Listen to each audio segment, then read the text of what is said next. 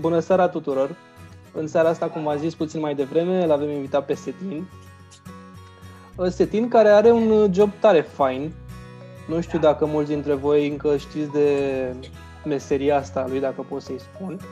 Um, lucrează într-un, eu nu știu cum să spun, este un mediu super combinat de marketing cu digital și nu știu exact unde să pun mâna deocamdată, dar sper că după discuția de astăzi măcar o să mă lumineze uh, pe mine mai mult și pe voi și mai mult, sper. Și uh, o să aflăm mai multe despre ce reprezintă o meserie a viitorului, pentru că din punctul meu de vedere ce face Setin acum este meseria viitorului și cum ne putem pregăti pentru aceasta. Așa că o să las pe Setin să ne spună puțin mai multe despre el și despre ce face cu adevărat și după aceea o să continuăm cu discuția noastră și ce vreau să mai aflu de la el. Setin, mulțumesc pentru invitație și Salutare în primul rând. Salutare în primul rând, mersi mult și eu pentru invitație și că sunt aici. Uh, păi, așa cum ai zis, mă cheamă Setin și într-adevăr lucrez într-un uh, job care cumva presupune un mix de uh, chestii Uh, nu știu să le zic mai bine decât chestii, sincer, pentru că e, e greu să le atribui asta vine de acolo, asta vine de acolo. Um, jobul meu este cel de UX designer. Uh, cu alte cuvinte, sunt un fel de problem solver cu titlu pompos.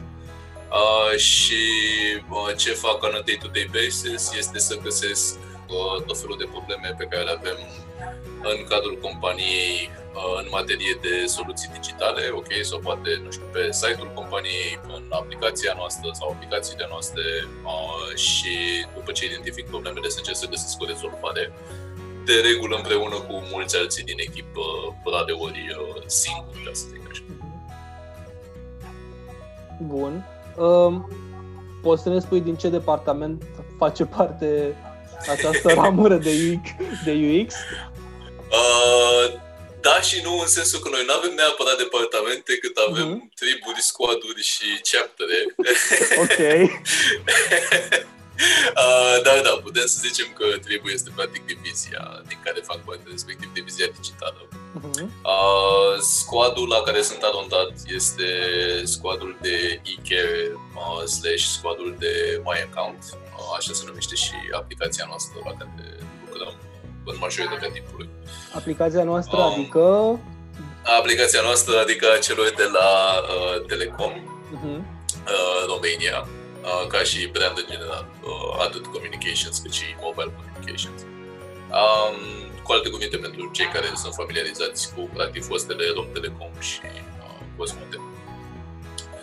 Și uh, noi sunt practic parte din scuze, sunt practic parte din divizia de digital Uh, în echipa, cum ziceam, este cea de My Account și eu personal fac parte din uh, uh, chapterul de design, unde sunt practic toți uh, designerii din companie. So, UX design, UI design, cu alte cuvinte graficieni uh, și uh, cei de pe copywriting sau cum le spunem noi UX writing, fiindcă e o oarecare diferență între un UX writer și un copywriter. Okay. Uh, dacă vrei, putem să intrăm și uh, în subiectul ăsta. Chiar te rog. Dar, uh, așa. Așa, și ca idee, cei care sunt pe design, cel puțin așa e la Telecom, însă din ce am văzut, ce am mai vorbit cu alți colegi de pe asta, e cumva similar la majoritatea companiilor, cei care lucrăm pe partea asta de design sau cei care lucrează pe partea de development suntem cumva uh, resurse shared, resurse practic împărțite de mai multe squaduri în cazul meu e o mică excepție, să zicem, faptul că majoritatea timpului mă petrec cu un singur squad. Pentru că, în mod normal, uh, care să share dar just practic toate echipele din uh, divizia uh-huh. digitală și pur și simplu vezi ce tasculeți vin din diferitele direcții și te ocupi de ele. Ok, mm, deci ca să trag așa o primă concluzie a serii, uh, da, pentru că noi acum înregistrăm seara, la o oră foarte frumoasă, ce faceți voi sau ce face această poziție cumva este o uh, interfață între client și divizia de marketing, poate? Din... Uh, da și nu, sincer. E un pic mai mult decât atât, pentru așa. că uh, e, uh, hai să luăm așa. Uh, ca UX designer, principalul lucru pe care tu îl faci este să rezolvi probleme. partea cu interfața este cumva livrabilul final pe care tu îl prezinți uh, mai departe în uh, procesul de agile sau waterfall sau cum se lucrează la compania respectivă. În cazul nostru, sinonime. sistem de Prea multe sinonime.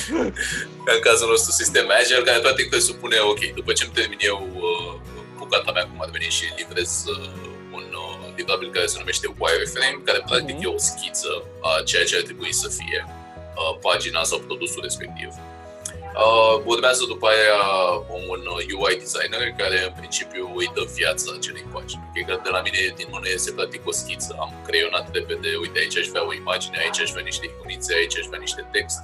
Uh, când apeși pe butonul pe care l-aș vrea aici, ar trebui să se întâmple asta și așa mai departe. Deci cumva gândesc partea de navigație, partea de interacțiune, uh, structura paginii și arhitectura informației okay. ca să numesc câteva. Uh, însă odată ce termin chestia asta, abia apoi începem să ne gândim la, ok, uh, ce culoare punem aici? Aici poate punem o animație sau punem o imagine, ce ar ajuta uh, clientul să înțeleagă mai ușor, practic, ce are de făcut pe pagina asta. Uh, după care uh, se trimite la uh, development pentru a fi HTMLizată sau ok, codată, practic, pagina și pusă în producție, respectiv pe site sau în aplicație în funcție de proiect.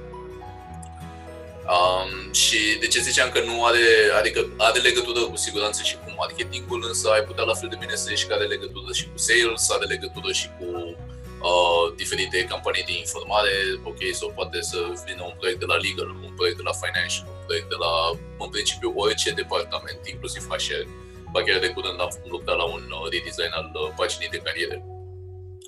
Um, și cumva ca UX design uh, designer, uh, principala ta muncă este să creezi experiența, fără leacă vă petretăm, prin care trece utiliza procesul, hai să zicem așa, uh-huh. procesul prin care trece uh, cineva în momentul în care intră pe site-ul nostru sau în aplicația noastră cu un scop în minte. Da? Sau să zicem că vrei să folosești aplicația noastră ca să-ți plătești factura uh, pentru, nu știu, un abonament pe care l-ai la noi. Um, pașii prin care treci au fost practic gândiți de cineva. E, ăla e rolul meu, să gândesc pașii respectiv și să-i schițez în așa fel încât să fie cât mai simpli de parcurs, cât mai ușor de înțeles, uh, cât mai ok, practic, pentru uh, client. Uh, urmând ca apoi uh, următorul coleg să îl uh, facă să arate uh, foarte bine, să fie conform cu brandul nostru, să fie, uh, practic, uh, ușor de înțeles ce e acolo. Uh, iar apoi uh, colegul din development să uh, îl realizeze efectiv. Și uh, nu e ca și cum apuc singur, deși ocazional identific și singur probleme, însă de regulă vine un product owner sau un project manager care să îmi pună acest task backlog și să-mi spună ok, uite, am nevoie să lucrez la uh, chestia asta, vreau să facem un uh, redesign, uh, gândește-mi un flow pentru cum am putea să permitem clienților să-și amâne uh, plata facturii sau mhm. alte uh, aspecte. Ok, deci cumva Uh, ce faceți voi ține puțin și de partea de management de proiect. Cumva sunteți în, Cumva, area, da. asta, în area asta de management de proiect și ce face această poziție efectiv, mă joc așa în cuvinte foarte, foarte simpliste, este că uh, vă puneți în, uh, pielea perso- în pielea clientului, astfel încât să înțelegeți și să aduceți la viață uh, ușurința asta de a utiliza site-urile, de fapt, de a utiliza produsele pe care le faceți voi. Da, exact. Adică e cumva un mix între care sunt obiectivele de business ale companiei, da, nu știu, ai vinzi abonamente telefonie mhm. mobilă. Vrei, într-adevăr, să faci, nu știu, paginile să arate produsele tale, practic, să arate în așa fel încât să inspire încredere omului să cumpere un abonament. Pe de altă parte, însă, te interesează și ca UX designer te interesează în primul și în primul rând care sunt nevoile și obiectivele clienților. Uh, și ești ok, uh, ce vindem noi, abonamente, bun, ce trebuie să știe clientul despre abonament astfel încât să ia o decizie informată? Păi asta, asta și asta, ok. Uh, care sunt uh, elementele care trebuie să formeze uh, uh, practic flow prin care trece clientul astfel încât să treacă prin toți pașii necesari ca să-și poată achiziționa abonamentul. Păi asta, asta, asta, ok. Și după ce strângi toate informațiile astea, după ce înțelegi exact uh, care e clientul tău, uh, cum ar trebui să îi te raportezi, în materie de ok, poate în funcție de vârstă s-ar putea să fie necesar să te exprimi într-un anume fel sau s-ar putea să fie necesar să intri un pic mai mult în detalii la anumite aspecte. Și atunci te preocupi cumva cu tot felul de întrebări, ca să zic așa. Odată ce ai răspunsurile la uh, toate acele întrebări și înțelegi exact ce ai de făcut, în momentul ăla te apuci și faci o schiță și uh, ai un livrabil pe care să o dai mai departe. Dar, o schiță, adică mult, chiar o schiță reală. Da, da, da, exact. Există mm. diferite tooluri, uh, dacă vrei pot să numesc câteva ca exemplu de tipul Figma, Adobe XD, uh, Action, Adobe, Uh, și mai sunt și altele InVision și altele unde poți să schițezi, uh, noi le spunem wireframe-uri, sunt ca un fel de uh, schiță a paginii, ok? E, uh, dacă ai putea să o compari într-un fel cu uh, schița unui apartament. Da? Okay. În momentul în care vezi efectiv de sus, ok, camera 1, camera 2, acolo e baia, acolo e bucătăria. E, e același lucru, doar că, na, pentru o pagină web sau uh, o pagină de uh, mobil. Însă marea parte a timpului, ca UX designer, o petreci mai degrabă încercând să găsești toate cele răspunsuri la întrebările pe care ți le pui până când să ajungi să uh, creezi uh, schița respectivă. Că mai întâi vrei să înțelegi pentru cine, de ce, uh, cum ar trebui să funcționeze și abia apoi te preocupi despre cum ar trebui să arate. Și în procesul ăsta de a înțelege, de multe ori intri în contact și cu clienții Uh, da, e chiar o parte foarte importantă. Uh, există o etapă, să zicem, în procesul nostru de UX, uh, etapa research-ului, unde vrei să înțelegi cât mai bine să validezi în primul rând că este o problemă reală, chestia la care lucrezi, să validezi în primul rând că este o problemă pe care userul, pe care clientul nu și-o rezolvă singur și are nevoie cumva de sprijinul tău în chestia asta. Să înțelegi cine este acel client, și să înțelegi uh, în ce context se desfășoară problema respectivă. Ok? Uh, cum ziceam, inclusiv la uh, plata facturii. Da? Vrei să înțelegi, ok, de ce nu, de ce preferă să meargă în magazin, spre exemplu, să-și plătească factura sau de ce preferă să folosească aplicația și nu uh, să meargă în magazin. Uh, și vrei să înțelegi cumva comportamentele astea, pentru că, da, fără să le înțelegi, cumva m- încerci să ghicești. Uh-huh. Și în mhm. momentul în care încerci să ghicești, lucrezi cu o nesiguranță destul de mare, fiindcă nu știi practic că lucrul la care tu lucrezi va fi într-adevăr în beneficiul clientului, pur și simplu presupui și speri că va fi. Abia în momentul în care discuți concret cu uh, clienții tăi și înțelegi uh, în care e contextul lor, care e background-ul lor, uh, ce își doresc, care sunt nevoile lor, abia atunci poți să începi să creezi produse care să fie relevante pentru ei și să-i ajute într-adevăr în uh, relația cu uh, compania la care lucrezi. Okay. Uh, iar ca research uh, sunt tot felul de activități. Uneori sunt uh, lucruri suficient de banale cum ar fi un chestionar, unde avem poate câteva întrebări punctuale.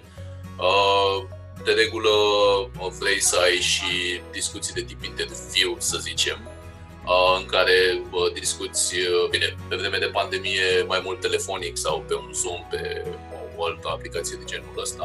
Dar ideal e mai degrabă să ai astfel de discuții față în față. Uh, moment în care vorbești cumva cu fiecare utilizator uh, pe care l-ai selectat, să zicem, dintr-un segment anume.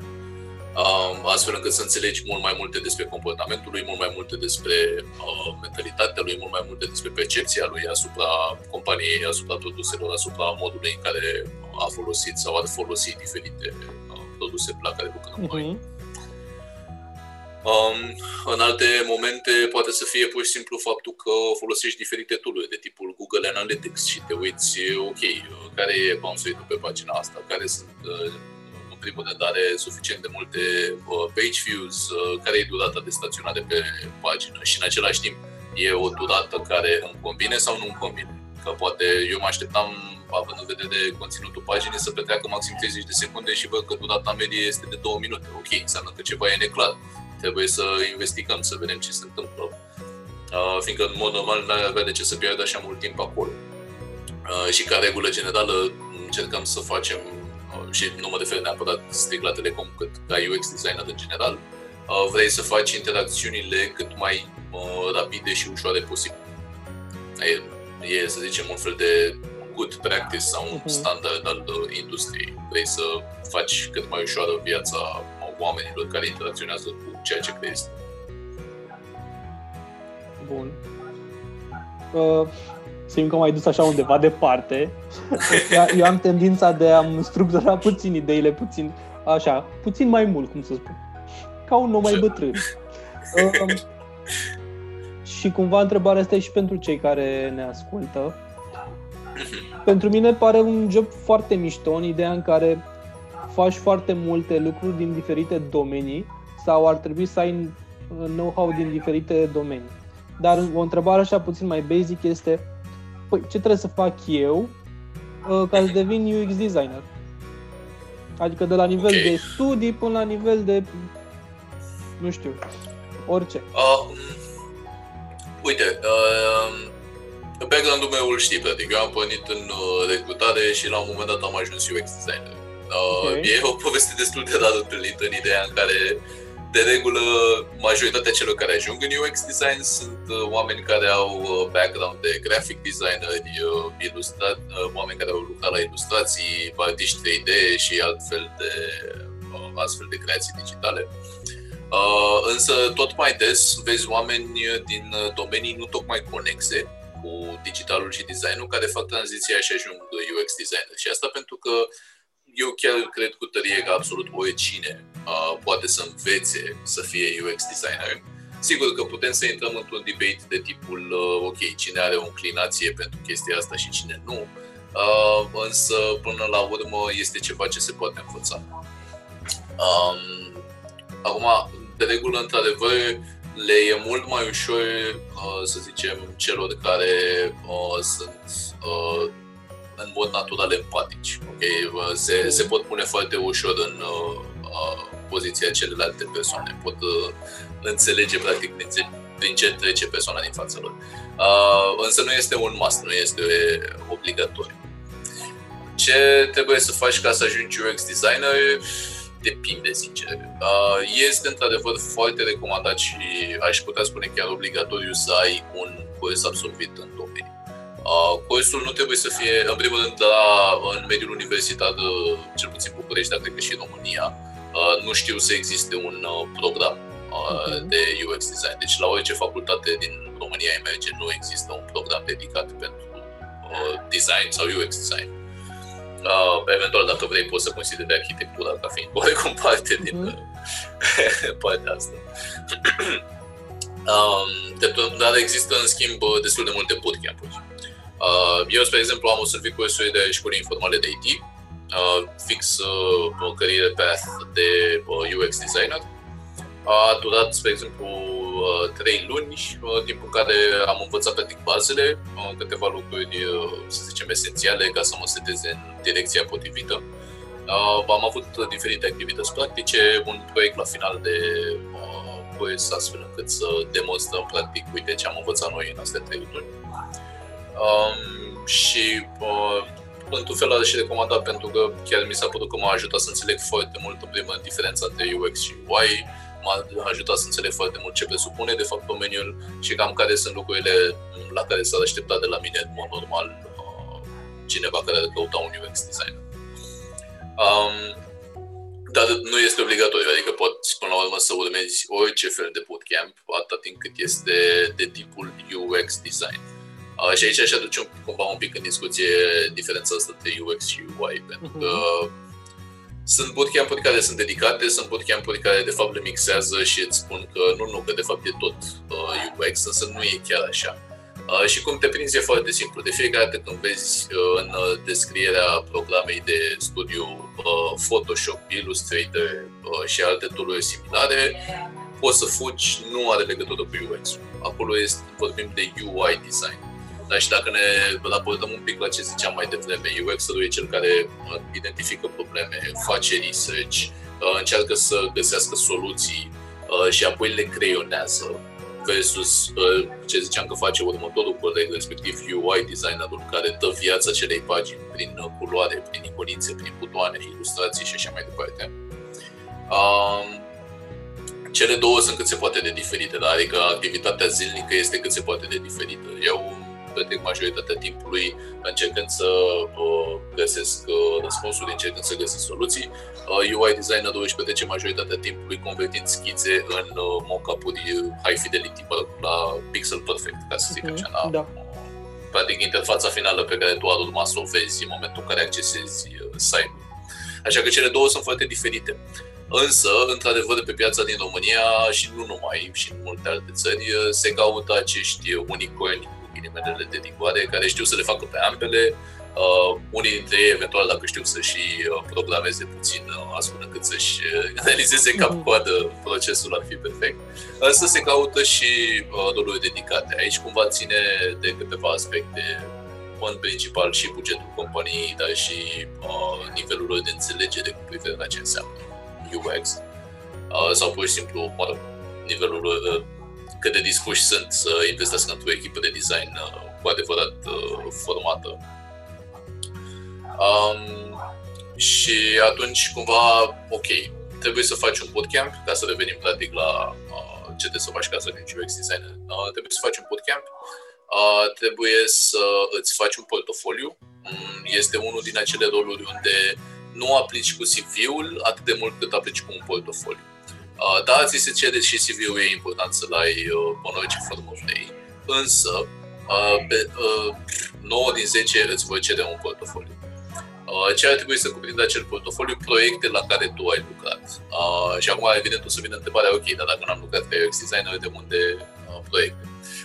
Uh, foarte simplu, nu trebuie să fie neapărat reale. Pot fi uh, dummy projects sau, ok, proiecte fictive, ca să zic așa, în care uh, găsești o problemă, nu știu, să zicem că vrei, uh, e ceva ce nu-ți place la o aplicație, e ceva ce tu ai face diferit.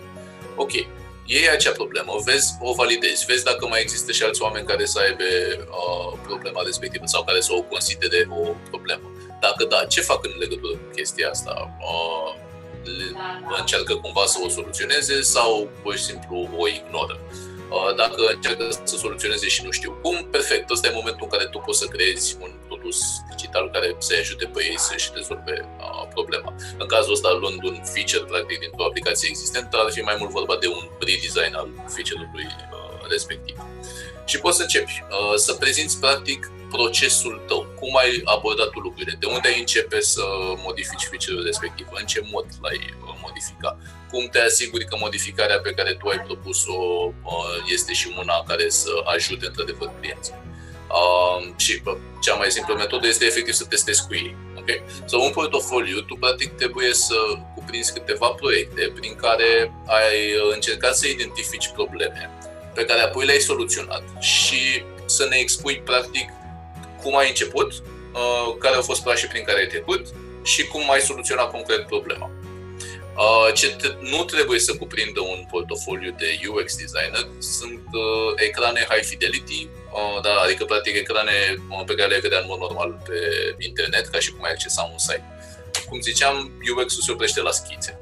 Ok, dacă vrei tu neapărat sau consideri că pentru sesiunea de testare, cum ar veni a prototipului tău, ai avut nevoie să-l faci high fidelity, fiindcă altfel nu înțelegea lumea despre ce e vorba, ok, să zicem dar altfel e bine că, mai ales când vrei să intri în uh, jocul ăsta de UX, să lași deoparte tot ce înseamnă high fidelity și să te concentrezi pe schițe. Uh, mai ales că e și acea mică regulă, să spunem, cu cât investești mai mult în uh, munca ta, cu atât, e greu, cu atât e mai greu, practic, să te detașezi de ea. Dacă schițezi ceva pe o foaie, ok, am schițat ceva pe o foaie, pot să arunc foaia și o iau de la capăt, am o altă idee. Dacă am stat două ore să investesc în culoare, cât de rotunjit să fie butonul, cât de mare să fie spacierea între aceste secțiuni și așa mai departe, ai investit un pic cam prea mult în, în ideea ta și nu când îți va zice cineva fă o altă variantă, s-ar putea să nu-ți vină neapărat ideea. Știi că păi, mi se pare logic să rămână aia acolo, mi se pare logic să rămână aia acolo și dintr-o dată nu, nu ai alte idei. Pe când îți dai seama că orice pagină de web de pe lumea asta poate fi făcută în 50-60 de forme diferite. Asta ca să dau, să zicem, un eșantion. Așa că, ca să sumarizez, E important să participi la un bootcamp, e important să-ți faci un portofoliu. Dacă nu ai proiecte reale, este mai mult decât ok să ai uh, proiecte fictive. Nu interesează la cine ai lucrat, te interesează procesul tău cum ai gândit lucrurile, cum le-ai abordat, cum ai ajuns practic de la problemă, la idee, la soluție. Asta e, să zicem, procesul așa, trei pași uh, mari și simpli. Um, Și ce altceva... ar fi minim agreate pentru un portofoliu când vrei să aplici? Aici, aici depinde. Uite, în primul rând, uh, ar fi ideal, dar nu obligatoriu, să decizi cumva în ce direcție vrei să mergi. Vrei să mergi în zona de mobil sau vrei să mergi în zona de test? Ok. Uh, pentru că cumva sunt destul de diferite și în același timp sunt uh, cumva um, curba de învățare pentru ambele este destul de mare. Okay? Pentru că sunt foarte multe uh, bune practici, să le numim așa, care există deja, sunt foarte multe tipare pe care cumva dacă nu le respecti, s-ar putea să ai un produs care să producă confuzie.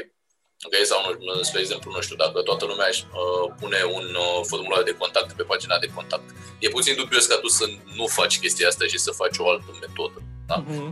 Nu e poate cel mai bun exemplu în sensul că e ușor, să zicem, să te adaptezi la faptul că n-ai găsit un formular, ai găsit un număr de telefon, însă când vorbim de o pagină de prezentare a unui produs, dacă toată lumea a structurat într-un anume fel și tu dintr-o dată vii cu o altă structură, s-ar putea să-i, uh, să pierzi un pic oamenii, fiindcă nu sunt neapărat obișnuiți cu uh, structura ta.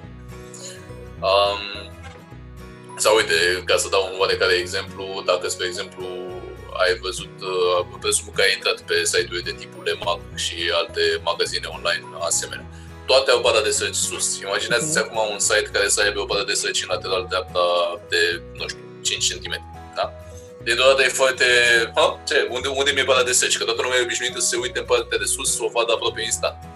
Și dacă ai decis să o pui în altă locație, fiindcă ai considerat că acolo e mai bine, s-ar putea să nu fie neapărat ok pentru utilizatori.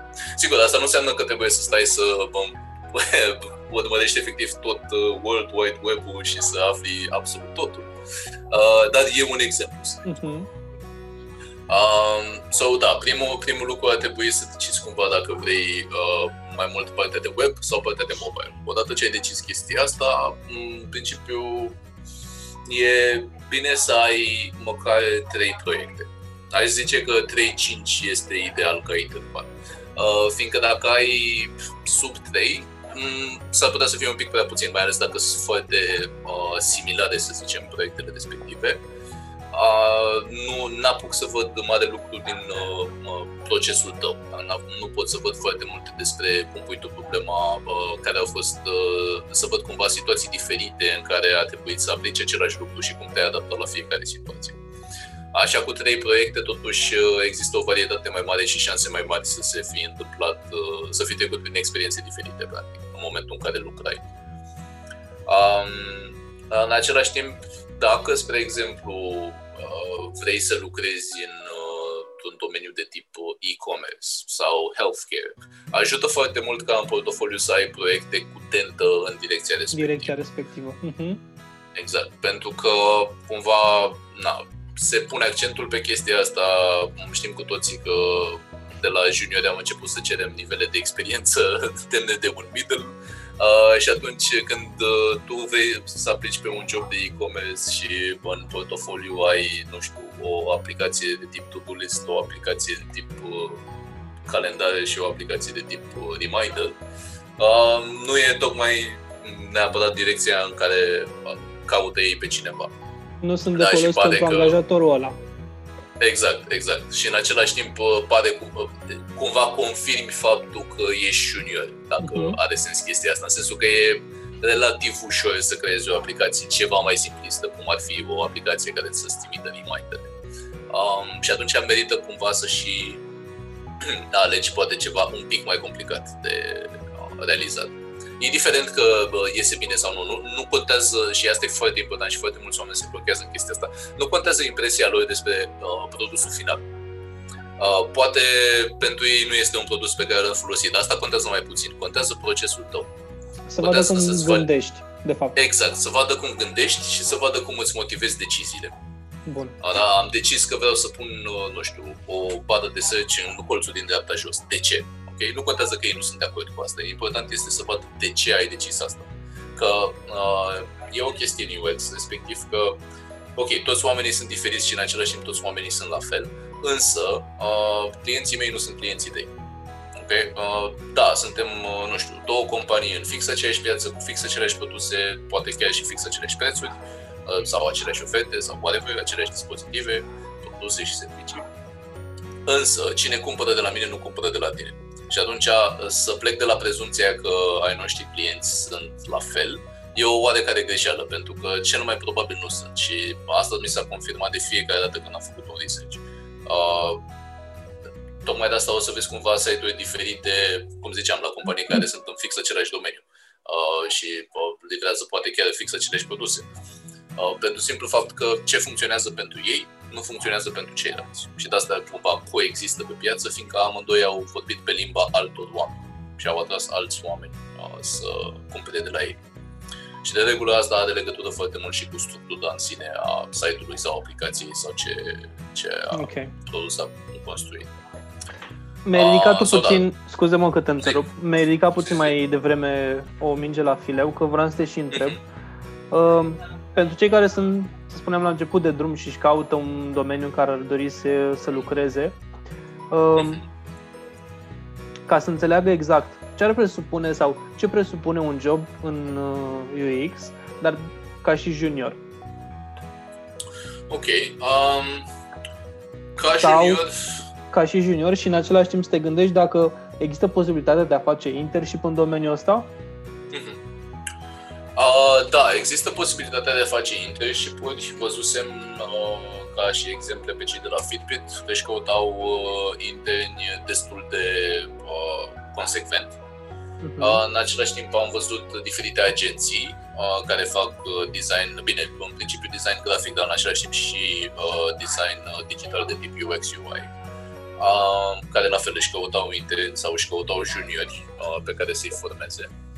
Ce face un junior? Un junior poate să uh, aici cumva depinde de cultura companiei, pentru că sunt companii unde știu că juniorii în primă fază au făcut shadowing, au uh, urmărit practic uh, seniorii uh, la treabă, ca să zic așa, și au preluat tascuri punctuale și micuțe uh, ca să se formeze cumva și să-și intre în mână în materie de cum arată produsele lor, care sunt dimensiunile, care sunt, uh, nu știu, lucrurile la care trebuie să fie atenți uh, și care sunt concret lucrurile care se așteaptă de la ei.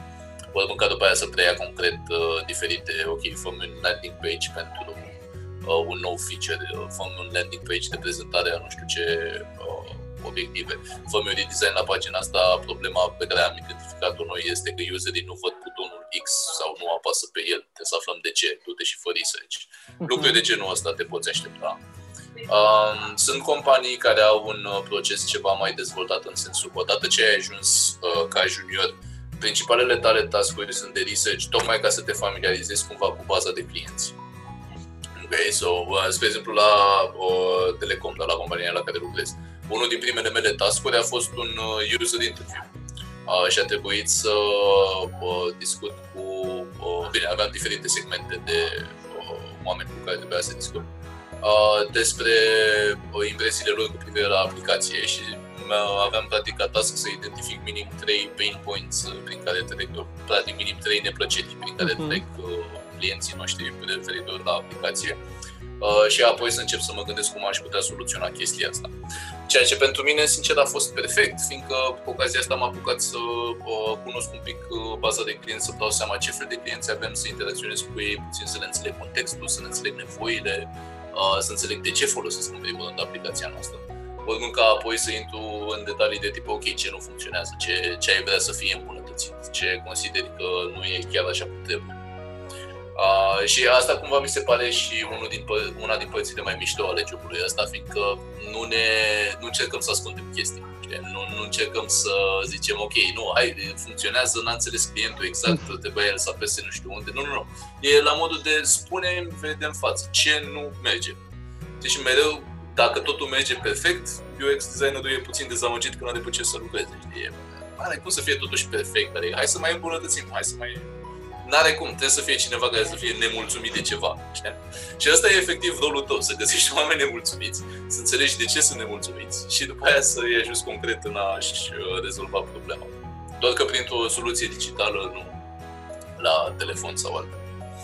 Um, dar în același timp sunt și companii, apropo de ce face un junior, în care te aruncă în gura leului, ca să zic așa. Uh, și a doua zi la birou, ok, noi vrem să creăm o aplicație nouă prin care clienții noștri să poată face nu știu ce. Baftă! și te trimite la drum și, ok, în două săptămâni e ok să-mi, să-mi livrezi primele schițe, știi? Adică te, asta mai ales cumva Bine, nu vreau să generalizez, dar la uh, startup-uri am auzit mai des, să zicem, uh, chestia asta. Pentru, uh, să zicem, niște motive destul de standard, unul dintre ele fiind și o viteza cu care trebuie să livrezi un startup astfel încât să ajungă și să rămână relevant pe piață. Uh, însă cumva asta e și poate o mică eroare, fiindcă riști foarte mult. Că dacă nu, nu îi lași timp suficient să-și facă research-ul așa cum ar trebui, s-ar putea să fie o problemă. Pentru un junior însă cumva ești um, recomanda să evite un astfel de job pentru început. Dacă, dacă uh, pare că din discuția de la interviu pare că tinde către un astfel de mediu de lucru, uh, ar fi bine să le evite. Pentru că e crucial uh, la început să găsești pe cineva care să aibă timp să te formeze. Uh, și dacă tu trebuie să livrezi proiecte în două săptămâni ca coadă, nu ai timp să te formezi, nu ai timp să faci greșeli, uh, nu ai timp să uh, te îndoiești practic de tine și de abilitățile tale și uh, inclusiv seniori, foarte mulți seniori pe care îi cunosc, încă au acel sindrom al impostorului vocațional și se gândesc că eu de ce super chestie a făcut omul ăla și eu nu m-am gândit niciodată la chestia asta. Și poate fi, poate fi într-adevăr uh, overwhelming, ocazional uh, în domeniu, pentru că na, mai faci research, mai înveți, mai încerci să afli una alta și vezi o chestie absolut incredibilă lucrată de altcineva și te gândești, nu aș fi gândit niciodată la asta, n-aș putea să fiu ca el. Deci totuși ai putea, doar că n-ai ajuns încă acolo. Pur și simplu mai trebuie să înveți, tocmai trebuie să te uiți la astfel de exemplu, să reții tot ce a lucrat la acolo și să încerci să aplici munca ta. Uh, și pentru un junior este esențială curba asta de învățare, iar într-un startup unde ți se cere fă acum, fă acum, fă acum, nu ai timp să înveți. Uh, ok, înveți lucrând, dar uh, dacă faci erori, mm, e cumva mai grav decât într-o companie deja stabilită și uh, sigură, să zicem. Uh, unde, ok, dacă ai făcut o eroare, oricum a observat-o cineva până să ajungă în producție, da? fiindcă mai ai alți colegi mai uh, seniori care să lucreze. Procesul e mult mai bine mapat și există exact. mai multe uh, etape de quality, cum să spune. Exact, exact, mai multe etape de quality control, da. Uh, ce vreau să te întreb? Meseria asta se poate face și cumva pe stilul la vechi românesc cu gen se fură? Adică într-o idee de shadowing? Adică un junior poate să învețe și pe partea asta, să spunem că el are un know-how limitat pentru că, nu știu, cumva a fost autodidact, uh, a reușit să-și facă un portofoliu mai mult decât de gen, a reușit să Uh, fie acceptat pe o poziție de junior, dar încă sunt multe uh, elemente tehnice pe care nu le înțelege sau nu le cunoaște.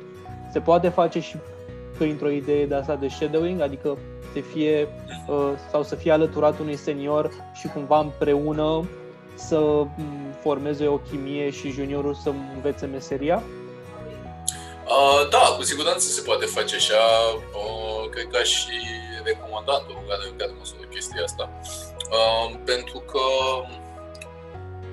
hmm, ideea e așa, când, uh, când primești pentru prima oară de făcut ceva, o să îi dai tot ce ai mai bun din tine, o să scoți ceva um, și după aia o să trimiți la feedback. Aia feedback-ul ăla, dacă e de treabă, îți zice două, trei chestii de îmbunătățit, în rest uite, totuși mi-a plăcut efortul. Dacă e unul care taie în carne vie, ca să zic așa, ți l-a returnat roșu complet, n-ai făcut nimic bine, e totul, e totul pe în momentul în care faci shadowing, vezi practic procesul de gândire al cuiva care face chestia asta de mai mulți ani. Și te ajută foarte mult să-ți formezi practic propriul proces. E foarte important, în schimb, să nu furi, să zic așa, meseria, în sensul că să nu preiei procesul lui efectiv ca un template de urmat, uh-huh. ci să-l iei ca un punct de plecare în realizarea propriului tău proces. Fiindcă în continuare nu există în domeniul ăsta un uh, standard efectiv de tip, uite cum e, spre exemplu, PMI, da? există niște standarde de la nivel internațional de project management, toată lumea de acord că exact așa ar trebui să fie. În UX design încă nu există astfel de standarde atât de bine bătute cu ei și atât de bine definite. Încă experimentăm, încă uh-huh. inovăm, practic, jobul ăsta. Încă îl conturăm, ca să zic așa. Uh, și atunci, uh, e încă loc de creație, este încă loc de a-ți forma propriul stil și oricum de regulă mi se pare că e mai bine să-ți creezi propriul stil decât să încerci să replici uh, stilul cuiva. Uh, fiindcă mai devreme sau mai târziu te vei lovi de uh, neajunsuri în procesul respectiv, uh, vei ajunge să te întrebi, auzi, dar până la urmă, de ce fac chestia asta, de ce fac mereu așa, n-aș putea să încerc să fac diferit. Ceea ce de regulă e bine, că dacă ajungi să spui întrebări de genul înseamnă că înveți și înseamnă că ești cumva potrivit de fapt pentru rolul ăsta, fiindcă principala întrebare pe care trebuie să-și o pun unui designer este de ce. Exact. Uh, de ce se comportă așa, de ce trebuie să facem așa. Apropo de acest de ce, uh, mi-a mai venit, uh, mi-a mai amintit uh, un lucru care pe mine m-a ajutat foarte mult în momentul în care cream portofoliu. Uh, respectiv la muncă Uh, ok, înainte să fac UX design, eram uh, practic IT recruiter. Uh, toată ziua pe LinkedIn încercând să vorbesc cu uh, diferiți oameni interesați de uh, programare la clienții mei și nu la locul lor de muncă acolo. Um, în momentul în care am absolvit bootcamp-ul și am început să caut proiecte pe care să le includ în portofoliu, am început să mă gândesc concret, ok, ce aș putea face la muncă astfel încât eu să fac treaba mai bine, uh, clienții mei să fie mai mulțumiți de mine și în același timp să fie relevant pentru portofoliul meu de UX. Uh, Cumva trei păsări o piatră. Um, și am început cu acea întrebare minunată de tipul de ce, la absolut orice mi se trebuia să fac. Și era, ok, avem nevoie de job description pentru un uh, Java developer middle la firma X. Ok, Uh, de ce trebuie să urmez structura aia? De ce nu pot să fac altă structură? Uh, sau, ok, am lucrat la un moment dat în, uh, și în perioada respectivă uh, ca uh, om închiriat, cum ar veni, outsourced, uh, la unul dintre clienții noștri. Acolo, fiind în intern, se punea problema unui program de referral de tipul, ok, tu ne recomanzi oameni, noi analizăm CV-ul, dacă se angajează, primești un referral bonus. Uh, ok, de ce trebuie să fie atât de standard structura de referral, de ce nu putem să ne jucăm cu uh, cum funcționează, uh, ce răsplătim și așa mai departe. Și am început, am început să țin interviuri, spre exemplu la uh, programul de referral, am început să țin interviuri cu ghilimele de rigoare um, oamenilor de pe etaj și să întreb, ok, tu ai recomandat vreodată pe cineva pentru companie, dar ok, de ce? Nu, ok, de ce? Încercam să aflu practic uh, comportamentul și de ce au acel comportament, care sunt uh, plusurile și minusurile. Uh, și ce și-ar dori până la urmă, de la, sau care sunt nevoile lor privind un uh, program de referă. După research-ul ăla am ajuns la niște concluzii, am identificat câteva tipare, în moment în care m-am dus către managerul general și i-am propus, uite, eu consider că programul de referral ar fi mult mai funcțional dacă. Și i-am dat câteva idei. Am avut până la urmă un fel de MVP, un Minimum Viable Product, pe care am fost lăsat să-l testez în companie și a crescut practic nivelul din toate punctele de vedere, în sensul că erau mai mulți oameni care să facă recomandări, erau mai mulți oameni dispuși să share practic pozițiile deschise pe social media și erau, uh, s-a lăsat până la urmă și cu câteva angajări. Deci, practic, și proiectul a fost de succes în sensul că au fost recomandați uh, oameni ok. Uh, și asta de ce? Pentru că am schimbat la nivel de mentalitate faptul că nu răsplătim rezultatele atât de mult cât răsplătim efortul. Cu alte cuvinte, pe lângă acel referral bonus pe care tu îl primești dacă se angajează persoana recomandată de tine și bine, depășește perioada de probă și condiții mai erau, Um, simplu fapt că tu ai contribuit și simplu fapt că tu ai ajutat contează pentru noi. De urmare, uite această micro-răsplată pe care tu la final de campanie inventasem un fel de monedă fictivă. Uh, și la final de campanie tu puteai să convertești acea monedă fictivă într-un beneficiu efectiv, de tipul uite niște bilete la film, uite niște bilete la teatru, uite un voucher la cărturești și alte astfel de mici uh, Uh, premii, dar care totuși, uh, deși micuțe, cumva te răsplăteau pentru efortul depus, indiferent că s-a concretizat în angajare sau nu. Uh, pentru că, până la urmă, ți-ai luat timp din timpul tău, tu nefiind HR, da, tu nefiind uh-huh. un angajat care ne așteptăm de la tine să recrutezi oameni, uh, ți-ai luat din timpul tău și ai încercat să ne ajuți. De urmare, apreciem și uite un mic simbol al aprecierii noastre. În fine, am deviat puțin, dar cumva asta era ideea pe care vreau să o transmit, respectiv uh, să încerci cumva să regândești procesele și procedurile tale uh, la muncă și, nu știu, lucrurile pe care lucrezi, uh, plecând de la design thinking, plecând de la un sistem de, un proces de UX. Da? Și să identifici probleme sau potențiale oportunități pe care ai vrea să le exploatezi, să începi să-ți faci un research, să începi să uh, definești câteva idei despre cum ai putea să îmbunătățești aspectele alea, urmând ca apoi să propui concret un prototip, îi spunem noi, o soluție, practic viabilă pentru problema de la care pornim. Bun. Care ar fi o diferență sau ce presupune să facă un uh, senior versus un junior? Pentru că mi-ai zis că tehnic un senior poate să aibă în shadowing lui un junior și că va învăța lucruri juniorul, dar ce face efectiv un senior? Uh, e greu să răspund la întrebarea asta pentru că sincer, după o perioadă de adaptare, juniorul face mai ales aceleași chestii pe care le face și senior. Uh-huh. Adică, uite, eu, la, eu în uh, domeniul ăsta am uh, un pic peste un an. Uh, bine, dacă e să o luăm așa cu absolut fiecare chestie pe care s-a făcut-o, am mai mult timp. Dar, uh, să zicem oficial vorbind, am uh, puțin peste un an. Uh, colega mea de breaslă și de chapter, cum ar veni, Andreea, are 8 ani de 8 mm-hmm. ani plus de experiență strict ca UX pe lângă orice altceva am mai făcut până acum. Um, tascurile vin ba la mine, ba la ea. Uh, cumva nu se face atât de mult diferențierea între un senior și un junior în materie de livrabile. Uh, ce se poate face și consider că este sănătos este ca seniorul să urmărească cumva pasiv uh, ceea ce livrează juniorul. Okay. Uh, și cumva să, să-i trimiți la feedback, știi, să întrebi, uh-huh. ok, uite, eu am lucrat chestia asta, ai lucrat-o singur, n-a venit peste tine să-ți spună fă-o așa, ți-a dat autonomia să lucrezi singur. Uh, dar totuși te duci să ceri un feedback, uite, am lucrat chestia asta, cum ți se pare? Uh, nu știu, ai modificat ceva. Și ca UX designer, cel mai mișto lucru pe care poți să-l faci este să întrebi constant oamenii ce ai modificat la munca mea. Uh, pentru că nu, nu, nu ai de ce să o iei personal, fiindcă chiar nu, nu o creezi pentru tine, o creezi pentru clienți și te interesează să o creezi într-un mod în care ei să fie cât mai mulțumiți și dacă ei sunt mulțumiți, automat și business-ul e uh, mulțumit. Așa că, pur și simplu, pe tine te interesează să obții cea mai bună variantă posibilă și dacă ești, să zicem, deștept cu ghilimele de rigoare, vrei să implici cât mai mulți oameni posibil în procesul ăsta.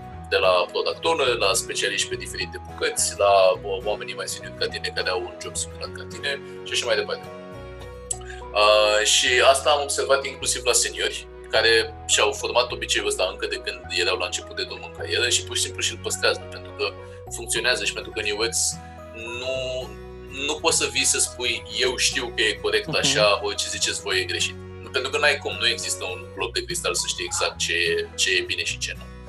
Um, și de regulă încerci să reduci nivelul de incertitudine prin cât mai mult feedback posibil. Și atunci, de asta ziceam cumva că e greu să răspund la întrebare, fiindcă modul facem cam aceleași lucruri. Ce am putea să zicem că e poate puțin diferit este scara la care facem lucrurile astea. Ok, okay? sau poate, um, uite, dacă ar fi să zicem uh, să creăm o aplicație de la zero, da? Pur și simplu ne-a venit un fel de idee pentru o aplicație nouă care să facă diferite lucruri. Nu te duce neapărat la junior uh, să pună basele. Te duce la senior, mainly pentru că uh, la el gradul de incertitudine este mai scăzut și uh, cumva seniorul a avut timp să se dezvolte pe mai multe ramuri. UX-ul e destul de vast în materie de uh, diferite componente care îl formează. Okay? Ai navigation design, ai uh, usability, ai accessibility, ai tot felul de mulți alți termeni în engleză, uh, care fiecare se poate dezvolta în propria sa ramură și putem vorbi câte 3, 4, 5 zile o săptămână despre fiecare subiect în parte. Uh, și într-o echipă cu adevărat mare, uneori să putea să ai foarte mulți specialiști dedicați pe diferite bucăți. Uh, sus, spre exemplu, usability sau, practic, cât de ușor este să folosești uh, aplicația respectivă, sau putea să ai un specialist care se focusează strict pe aspectul ăsta. Pe el nu interesează altceva decât cât de ușor e să folosești. Nu-ți face schițe, nu-ți face research, pur și simplu analizează ce ai creat și îți spune modificarea, modificarea, modificarea uh-huh. uh, sau ai un research specialist și e dedicat strict pe zona de research, nu face altceva decât interacțiuni cu clienți, chestionare, analytics și așa mai departe. Um, și atunci uh, depinde foarte mult și de ce direcție tinzi. Pentru că s-ar putea, ok, să vrei să fii genul generalist, să zicem, care zice că le știe pe toate, dar e clar că ai nivele diferite pentru fiecare. Sau poți să fii specialist să te focusezi pe o anumită direcție, să zici, nu, eu sunt foarte bun la usability testing, cu alte cuvinte, odată ce avem un prototip, să-l testez cu clienții, să adun feedback și să vă fac recomandări despre ce trebuie să modificăm. Așa că eu o să mă ocup numai de asta. Uh, sau cineva care este extrem de bun pe research, ok, se va ocupa strict de interacțiuni cu clienții, verificat analytics, mapat diferite flow-uri și așa mai departe. Sau uite, uh, pe flow-uri, cineva care știe să mapeze extrem, extrem de bine flow-urile, va fi un flow specialist. Mhm. Dar, din nou, contează și de dimensiunea companiei. Pentru că, într-adevăr, să uh, dezvolți un departament atât de mare, o echipă atât de mare de design, înseamnă că trebuie să fii o companie ceva mai mare ca și dimensiuni. Um, adică nu vreau să vezi la un IMM un uh, departament de design format din 15-20 de oameni. Uh, Decât dacă IMM-ul respectiv are ca scop de a face exact, designer. Exact. Mhm. exact, exact, exact. E fix o agenție și exact. numai asta fac și atunci, da. ok, poate, poate acolo. Um, Așa că da, seniorul în primul rând poate să depindă inclusiv dacă este specializat pe o ramură sau dacă este generalist. Când vorbim de generaliști, da, mereu te vei duce la el să pună bazele și apoi la junior să preia. Dacă, mă rog, nu îi dai din prima cap-coadă proiectul respectiv. Bun. Uh, pentru un junior ai putea să-mi spui cam de ce skill-uri ar avea nevoie pe partea soft și ce skill-uri pe partea mai tehnice puțin? Ca să sau măcar să înțeleagă uh, cei care ne ascultă cam de ce skill-uri ai nevoie măcar să te duci în direcția asta. Sau ce ar trebui să da. începi să dezvolți? Da, da, da, da, de acord. Um, aș zice că esențiale sunt creativitatea și gândirea critică. Uh-huh. Astea sunt, sau, ok, dacă nu gândire critică, gândire analitică. Bun. Uh, astea sunt cumva... Și curiozitate uh, cumva? da, exact, exact. Astea sunt cumva must-have-urile, pentru că e, e, până la urmă, e un domeniu creativ. Uh, adică tu, până la urmă, creezi, mă rog, așa cum sună, dar creezi experiențe, dar creezi uh-huh. procese prin care oamenii trec. Uh, creezi interfețe pe care oamenii le văd, doar că, cum ziceam, pe personal te oprești la nivel de schiță. Um, și atunci, până la urmă, trebuie să fii puțin creativ.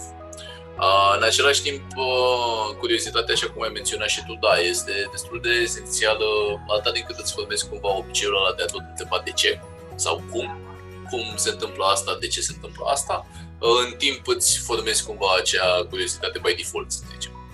Um, sau cel puțin par curios. uh, la gândirea analitică e cumva poate chiar mai, mai importantă decât gândirea, uh, uh decât creativitatea. Mainly pentru că te interesează foarte mult, așa cum ziceam, cum funcționează, cum fac procesul să funcționeze ok pentru uh, oameni. Și în momentul în care vorbim de structurat lucruri sau în momentul în care vorbim de creație de procese, îți trebuie o gândire analitică. Okay? Trebuie să știi să analizezi diferite lucruri, trebuie să înțelegi diferite aspecte de business, trebuie să înțelegi în același timp diferite aspecte cu privire la uh, oamenii care vor interacționa cu procesele respective și ai nevoie de o gândire analitică. E ca un fel de schemă uh, logică, adică A, B și da. după aceea ce se poate întâmpla și te gândești la toate variantele și la toate exact, variantele, la toate exact, variantele, exact. ok. Uh-huh. Da, exact. Adică o să lucrezi inclusiv cu arbore decizionale, o să lucrezi inclusiv cu diferite uh, scheme logice, așa cum ai zis și tu. O să tot, uh, să zicem, uh, ca să preiau ceva de la management de proiect, apropo de asta, uh, acel work breakdown structure, da, acea schiză prin care spargi task-uri mari în task-uri mai mici și task-uri mai mici. Uh, asta ți se întâmplă des și cumva în momentul în care structurezi poate un flow cu mai mulți pași, da, mai multe etape. Să zicem, faci designul la un uh, checkout.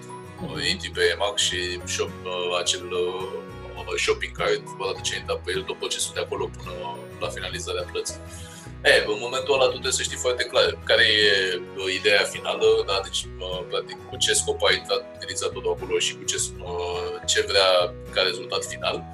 După aia să mapezi efectiv care sunt toți pașii necesari prin care el trebuie să treacă după aia să te gândești ce ai nevoie pentru fiecare pas, ce aprobări, uh, cu ce departamente trebuie să vorbești, care sunt, uh, nu știu, um, acordurile de care ai nevoie, atât din partea lui să le semneze, cât și din partea diferitelor autorități, astfel încât tu să poți să vinzi concret produsele pe care le mhm. vinzi. Uh, și după ce rezolvi toate lucrurile astea, să te gândești, ok, care sunt schițele prin care ar trebui, ce ar trebui să vadă utilizatorul în fața um, uh, Aș zice că partea asta de gestiune a timpului uh, este cumva destul de importantă, uh, fiindcă a trebuit să fac la un moment dat un clip din ăla cu o zi din viața unui, unui UX. Uh, mainly pentru că, deși n-ai crede, este foarte implicat în ședințe. Uh, și uh, te poți trezi, nu știu, lucrezi, uh, citești ceva, uh, cauți pe site-ul competiției să încerci să identifici un tipar referitor la, nu știu, cum își structurează ofertele sau ceva de genul ăsta. Bam, te trezești cu un apel, avem nevoie de opinia ta cu privire la. Uh, ai rezolvat acolo 5 minute mai târziu alt apel. Uh, ne gândim să lucrăm la nu știu ce și vreau să te întrebăm din punct de vedere usability. Crezi că nu știu ce? Uh-huh. Adică te poți trezi cu tot felul de uh, apeluri spontane, pe lângă cele pe care ți le planifici oricum. Uh, și îți poate mânca cumva o foarte mare bucată de timp, mai ales în unele zile. Nu în fiecare zi, evident, adică nu se întâmplă, nu știu, din 8 ore de muncă, 6 ore de petrecut în apel pe uh, Dar în unele zile pot să am 30 de minute, în alte zile pot să am până la 6 ore. Uh, și atunci contează cumva să ai această flexibilitate și, să zicem, o oarecare ușurință în a-ți gestiona timpul și a tot muta locuri de timp de colo-colo, astfel încât să ai totuși timp să-ți livrezi uh, uh, livrabilele, fără să fie nevoie să stai peste program, fără să fie nevoie să, uh, nu știu, lucrezi mai mult decât timp cazul. Da? Livrabile, uh, se poate... că două secunde că ai zis de te ori livrabile și nu știu dacă toată lumea înțelege ce înseamnă livrabile. Înseamnă un fel de rezultate finale, produs finit, chestia de la finalul finalul unui proces. Mm-hmm. Da, da, da, m-am, m-am tot obișnuit să zic da. livrabil. Uh, da, management de proiect. Uh, așa, uh, ce mai vreau să zic în schimb? Ah, da, um, pentru zona asta de abilități e cumva interesant pentru că în ultimul timp e un oarecare trend, care trend um, s-ar putea să prindă cumva oameni care poate nu se consideră neapărat atât de analitici, uh-huh. uh, dar care se consideră foarte sociali. Uh, în ultimul timp, un UX designer bun uh, trebuie să aibă o oarecare abilitate de facilitator, da? de moderator dacă vrei, al unor discuții. De ce? Pentru că, așa cum ziceam, deseori ai nevoie de feedback-ul altora. Așa că ce o să faci? O să pui în principiu un workshop, o ședință de lucru, uh, prin care să încerci să uh, discuți cu mai mulți oameni pe o problemă pe care lucrezi și să încercați cumva să găsiți o direcție sau chiar o uh, soluție. Um, e, în momentele alea, cumva vrei să treci prin anumite activități astfel încât să ajungă toată lumea la un numitor comun privind care e problema, să ajungă toată lumea la un numitor comun privind contextul în care se desfășoară ca apoi, având toți, uh, punând toți de la aceleași baze, practic să începem să ne gândim la potențiale uh, soluții. Uh, și pentru asta ai cumva nevoie de niște mici abilități de moderator. Uh, fiindcă cumva tu conduci ședința și dacă nu, dacă nu te simți confortabil să faci chestia asta, se resimte cumva în uh, ședința respectivă. Okay. Uh, și uh, posibil să dureze poate mai mult decât ai vrea. Uh, fiindcă în momentul în care îți capă din mână cu ghilimele de rigoare uh, sala, ca să zic așa, sau mă rog, forumul în care v-ați reunit, uh, în momentul ăla, na, durează puțin până se realiniază Sigur, aici depinde și de echipă și de fiecare om și așa mai departe, dar uh, ai nevoie de mici abilități de moderator. Însă, există în același timp, dacă îți place chestia asta și dacă simți că ai abilități de moderator sau de formator chiar, uh, există un concept care se numește Design Sprint, care a început să prindă destul de mult și la noi, uh, care cumva promite că ajungi de la problemă la prototip funcțional în numai 5 zile sau 4 zile în funcție de formatul pe care îl adopți. Și ce e un design sprint e practic un fel de colecție de activități predefinite prin care tu vrei să treci o echipă de proiect, astfel încât să ajungeți, cum ziceam, de la o problemă pe care încercați să o rezolvați la un prototip funcțional care ar trebui să rezolve acea problemă. Sigur, când zic funcțional, mă refer că, practic, cei de la UI au reușit să-i dea acea față și într-un programel online l-ai făcut să mimeze ca și cum ar funcționa, ai mm-hmm. diferite abilități de interacțiune, practic, cu ecranele respective. Adică nu e efectiv și codat cap-coadă toată infrastructura în 5 zile ar fi imposibil. Uh, mai ales dacă vorbim de un proiect produs ceva mai complex. E, dacă îți place să facilitezi și să fii moderator și cumva să conduci discuții, este mai mult decât uh, ideal și recomandat să uh, te duci în direcția de design sprints. Uh, fiindcă, în principal, rolul tău acolo fix ăsta este cel de facilitator cel prin care ghidezi echipa respectivă, care ei sunt cei care cunosc datele problemei, ei sunt cei care au nevoie să soluționeze problema respectivă uh, și îi ghidezi printr-o serie de activități de la problemă la idei și apoi la o soluție. Uh, însă, da, acolo vorbim de abilități de facilitare, deci cumva ceva un pic mai avansat decât mai avansat, o modelare de ședință. Spre un training deja puțin. Exact, exact. Pe de altă parte, însă, dacă chestia asta te tentează mai mult, uh, cu siguranță există în primul rând cerere pentru chestia asta și doi, se poate învăța foarte ușor pentru că nu trebuie să faci altceva decât să citești o singură carte uh-huh. și să mhm. urmărești un singur canal de YouTube. Dacă ai făcut uh-huh. chestia asta, ești un expert în design sprints. Uh, și cartea și canalul. uh, cartea este scrisă de Jake Knapp cred că e pronunțul. Probabil e pronunț de fapt greșit numele, dar contează mai puțin asta. Uh, și se numește efectiv Sprint. Oh, okay. uh, el a lucrat practic la Google Ventures și este cel care a creat această uh, metodologie. Și cartea respectivă este, fel, este efectiv un manual la cum se organizează un design sprint. Sigur, începe printr-o mică povestioară, îți prezintă niște, să zicem, povești de succes și așa mai departe, însă practic trei sferturi din carte este efectiv instrucțiune pas cu pas cu privire la tot ce trebuie să faci tu, astfel încât să ghidezi oamenii de la problemă la idee la soluție. Uh, cu uh, template-uri și tot, absolut tot ce ai nevoie. Îți spune inclusiv în ce zile și la ce oră se întâmplă ce activitate. Adică, cum ziceam, e efectiv un manual. Uh, canalul de YouTube este cel al, ce, uh, al agenției AJ and Smart. Ok. Uh, AJ and Smart. Um, ei, practic, au, uh, în primul rând, Jonathan, CEO-ul companiei, este foarte bun prieten cu Jake. Uh, și cei doi, practic, au... Uh, de fapt, Jonathan a preluat modelul de design sprints de la Jake. Uh, l-a ținut cam de vreo, dacă nu mă știu, a zis 200 de ori până când să înceapă să se gândească la cum l-ar putea îmbunătăți. Uh, și după ce l-a ținut de 200 de ore, a văzut diferite metode de eficientizare. Așa că el a creat uh, Design Sprint 2.0, care este fix așa l-a numit, uh, care este practic varianta, zic ei, optimizată și îmbunătățită. Acum depinde, e cu dus și întors și uh, pentru unele echipe funcționează mai bine cel de 4 zile, fiindcă au redus o zi, uh, pentru alții funcționează mai bine uh, cel de 5 zile, pentru că, pur și simplu, au nevoie de acea extra zi ține de echipă. Recomandarea mea personală este să începi cu varianta de 5, doar ca să te asiguri că ai timp, urmând ca treptat, dacă vreți să te duceți la 4, ok. în momentul în care te perfecționezi, da, poți să mai stai exact, din timp. Exact. Adică asta e cumva și, mă rog, o chestie, nu știu, o preferință personală și contează mai puțin. Până la urmă nu contează durata, cât contează activitățile prin care treci. Uh, și la fel, cei de, cei de la AGN Smart au uh, Uh, creat uh, un curs uh, prin care te învață efectiv metodologia lor pas cu pas.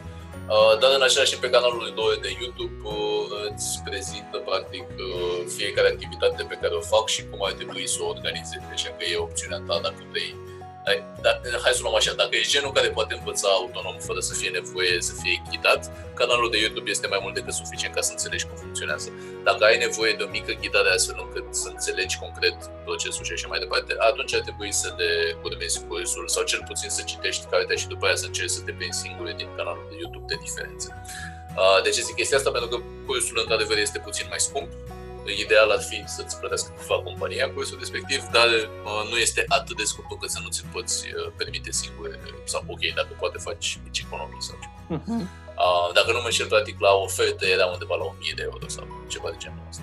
Pe de altă parte, dacă faci cursul, ei îți oferă și o certificare și atunci poți să fii un design sprinter certificat. uh, și poate conta uh, dacă cineva caută un design sprinter, uh, ok, un facilitator practic care să aibă și certificări, atunci poate fi un plus faptul că ai acea certificare. Uh, a, și scuze, m-am mai adus aminte de cineva respectiv, uh, Just Mad, uh, și îmi place să spun faptul că amândoi sunt români, Svan Bociu și Alina, uh, care ei au creat practic varianta remote a design sprint-ului, Uh, ceea ce a fost perfect pe timp de pandemie, fiindcă atunci te învăța, ok, cum iei aceste minunate proceduri și le moți în mediul online, fără să pierzi din calitate sau fără să uh, devină imposibil de practicat. Că, apropo ce discutam uh, înainte să discutăm oficial, uh-huh. să mhm. zic așa, cu um, Uh, cum îi zice, cu partea asta de online și anumite activități sunt mai bine la locul de e mai bine să se desfășoare la locul de muncă. Uh, da, un design sprint ideal este mai bine să fim toți în aceeași sală. Însă, pe modelul pe care l-am gândit uh, cei de la Just Mad, e ok să ai, poți să-l ții remote fără să pierzi din calitate. E mai greu de controlat, e mai challenging, este mai greu să ții în mână oamenii atâtea ore pentru că vă dați seama, în 4-5 zile sunt destul de multe ore dedicate pe proiectele respective, pe sprinturile respective, poate. Uh, și atunci îți mai scapă din mână și într-o sală e cumva mai ușor să controlezi chestia asta decât uh, online. Însă nu este imposibil și uh, cu siguranță este o carieră foarte mișto. Eu personal chiar mă gândesc că tind cumva către direcția de uh, design sprints Uh, și, bine, asta nu înseamnă că aș vreau să denunț la uh, ce fac acum. Îmi place foarte mult partea de research și de usability testing, care, ziceam, sunt principalele activități. Uh, dar îmi place și partea de wireframing. Însă îmi place foarte mult și partea asta de design sprints și uh, am încercat momentan să le traduc la muncă prin uh, niște workshop-uri de ideație prin care cumva facem varianta foarte simplă a unui design sprint în care în doar o oră încercăm să găsim niște direcții pentru niște probleme la care lucrăm, să le soluționăm. Așa, Așa că dacă să recapitulez, cartea lui Jake, uh, canalul AJ Smart și uh, Just Man. Și promovarea românilor noștri. Da, da, da, da, da exact, exact. Uh, ne apropiem așa puțin de final, adică asta ar fi cam ultima întrebare. Uh, ce sfat ai avea? Clasică, întrebarea, dar sfat pentru cineva care vrea să apuce să înțeleagă mai mult despre domeniul ăsta și uh, ce ar trebui să facă, care ar fi așa, pe super scurt, pașii pe care ar trebui să-i facă uh, un ascultător care ne-a auzit astăzi, uh, care a, i-a apărut o sclipire și a zis că, băi, aș vrea să încerc să fac meseria asta. Um, să urmărească podcastul, da? uh, așa, da, nu. Uh, da. Um, ok, ce, ce ar trebui să facă? Păi, um, principalele chestii sunt să înceapă să uite după un uh, curs. Oricare ar fi, adică, hai să luăm altfel. Poți să începi printr-un simplu Google search de tipul ce este user experience sau mm-hmm. preferabil în engleză ca să dea un pic mai multe rezultate și în același timp unele poate ușor mai calitative. Um, ce surse aș recomanda? Aș recomanda, spre exemplu, uh, pe cei de la Nielsen Norman Group sau NNG. Um, ei uh, sunt un fel de cea mai apropiată chestie pe care o avem pentru un standard al industriei. Um, și au mapat efectiv tot ce înseamnă activități de user experience într-un singur blog, într-un singur site, unde poți să vezi efectiv tot ce înseamnă UX design. Dacă vrei să înveți UX design real, uh, LNG este mai mult decât uh, recomandat ca loc de început. Uh, mai ales că ei au cumva și o secțiune de vlogging unde îți explică așa în clipuri de microlearning, practic 3-5 minute, uite cum se face asta, uite cum se face aia, uite ce presupune asta, uite ce înseamnă asta. Și te ajută cumva să te familiarizezi cu care e procesul nostru de fapt, care sunt activitățile pe care le facem, care sunt uh, lucrurile la care suntem atenți și te ajută cumva să-ți dai seama, ok, sună ceva ce mi-ar plăcea să fac sau nu sună ceva ce mi-ar plăcea să fac. Uh, cuprinde inclusiv partea de UI și atunci, de exemplu, poate nu-ți place UX, dar îți dai seama că vrei de fapt să faci user interface design. Ok, perfect. Cuprinde uh, materiale și pentru asta. Așa că te ajută cumva să pornești uh-huh. și să validezi că vrei sau nu vrei să pornești în uh, călătoria asta. Um, acum, în materie de cursuri, e foarte important să faci un curs. Um, e în același timp foarte important să fie și un bootcamp local nu doar, ok, există și niște platforme internaționale foarte de, bine definite de tipul Springboard, de exemplu, unde există tot felul de certificări pe care le poți obține. Însă recomandarea mea cumva este să existe și un curs local în uh, CV-ul sau portofoliul tău, pentru că are acel mic sentiment de apropiere și pare că ai învățat ceva specific pentru piața asta. Știi, cel puțin în momentul în care menționam cursurile internaționale pe care le-am făcut, Uh, da, toată lumea era ok, bun, deci ai făcut cursuri, dar parcă nu era mm, foarte convinsă toată lumea de calitatea cursurilor. De ce? Pentru că era online. Acum, sigur, calitatea nu se definește pe baza la e online sau e offline, însă, fiind online, uh, plecau și de la acele presupune și prezumții, ok, dar ai ascultat doar până să bifezi varianta corectă și ai mers mai departe și așa mai departe. Um, tot felul de prezumții, uh-huh. da? Mhm. Pre, așa.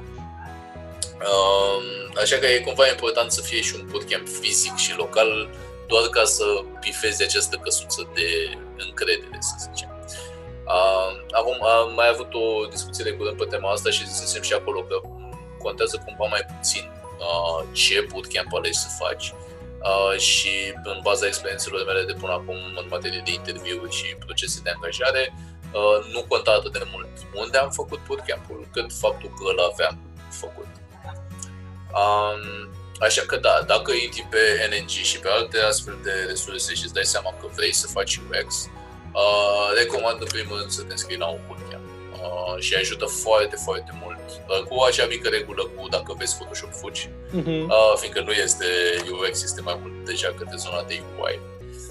Um, și sincer, cumva, dacă vezi tool fugi, pentru că în momentul în care înveți UX, contează mai puțin să înveți să lucrezi în Figma, Adobe și ce am menționat mai devreme, uh, cât contează mai mult să înțelegi procesul și să înțelegi ce ar trebui tu să faci efectiv. Gen, ce presupune să faci un research, ce presupune să gândești un chestionare, ce presupune să uh, faci un empathy mapping, da, să mapezi cumva sentimentele oamenilor în diferitele etape ale procesului, să mapezi un proces efectiv și așa mai departe. Și lucrurile astea ai nevoie doar de hârtie și pix pentru a le face, n-ai nevoie de uh, programe uh, digitale. Sigur, poți folosi și îți ușurează viața, dar uh, e ok și fără. Uh, abia când vorbim de schițe, trebuie să ne gândim concret la un program de genul ăsta. Um, în același timp, uite, asta e o altă recomandare, uh, să caute, recomand Figma mainly pentru că este gratuit, n-ai nevoie de, are și varianta plătită, dar are și varianta free și basic.